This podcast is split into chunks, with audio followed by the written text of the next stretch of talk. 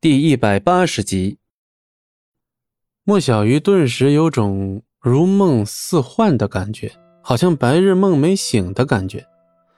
这种大工程，就连王家那种庞然大物都想方设法的要拿下，怎么可能落到他这个小作坊头上呢？并且，即便走了大运。真捞到了机会，那前期巨大的投资也不是莫小玉这种小作坊能够承担得起的。正如莫雪英所说，莫小玉现在发愁的是下个月员工的工资和如何交付王老板的下一笔订单，哪里有能力接这么大的工程啊？哦，莫小姐在经济上有困难。李尖尖露出一丝诧异之色，同时有意无意的还是看了戚不义一眼。嘿，何止是有困难，他都快破产了，哪有本事接这么大的活呀？哎 哎，庄老板、李秘书，跟他合作肯定会出大乱子，还不如重新考虑一下我们墨家。但是让莫雪英十分尴尬的是，他这一番慷慨陈词，没有一个人搭理他，就好像空气一样。没关系，是钱的问题就不是问题，人没问题就好了。莫小鱼不禁有些受宠若惊了，他丝毫不觉得自己有什么资格能让庄慎和李芊芊这样看重。啊，站着说话太失礼了，我们还是到会议室坐下来说吧。也好。随后，庄慎一行人在莫小鱼的带领下朝着会议室走去。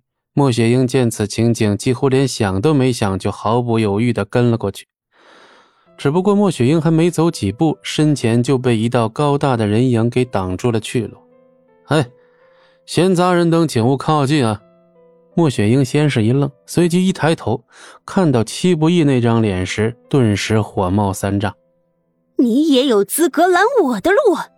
石香店，给我滚开！你是想体面点走呢，还是要我亲自送你一程啊？”莫雪英哪把戚不义放在眼里，伸手就要把戚不义推开，可莫雪英全力一推，就像推在了一堵墙上，非但没有把戚不义推开，反而让自己狼狈的摔了一跤。哎呦！一时间，整个办公室笑声四起，这让莫雪英感觉自己被狠狠的羞辱了一把。哎，好你个赖皮狗，不得了你了是吧？莫雪英赶紧站起身来，怒气冲冲地盯着戚不义，却再不敢动手动脚了。赶紧滚吧你！从哪儿来回哪儿去吧，还有脸在这丢人现眼呢？职员们刚才被莫雪英一顿嘲讽，哪里有不反击的道理呢？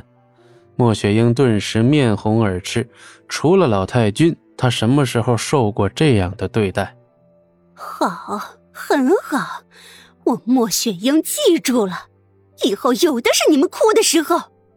给你五秒钟，消失在我们眼前，否则你离开的方式可能就没那么体面了。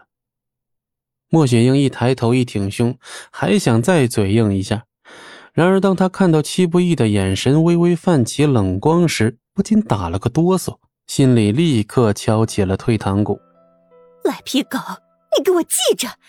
这笔账我莫雪英迟早跟你算。莫雪英嘴里说着最狠的话，身体倒是诚实的很，一路小跑走了。切，什么东西啊！下次别来了啊，这儿不欢迎你。职员们自然少不了又是一通冷嘲热讽，听得莫雪英脚下一个踉跄，差点摔一跤。季不易撇了撇嘴，对付莫雪英这样的人，对他而言还真是一件无趣至极的事情。戚大哥，我们真的要跟天创合作了吗？那我们以后是不是也能变成那种大公司啊？对啊，对啊，七大哥，我感觉都有点不太真实了。天创那样的存在，怎么会看得上我们呀？这就把你们给吓到了？看你们那点出息，好好干，这还只是个开始呢。遵命，七大哥。原本阴云重重的办公区一下子变得热情高涨。哪怕下个月开始得打白工，他们也完全不放在心上了。傻子都明白，肉眼可见的光明前途可比那几千块钱来的重要的多。但这时，七不义却回头看了眼会议室，眉头不由皱了起来。这么一来的话，恐怕有些人要坐不住了吧？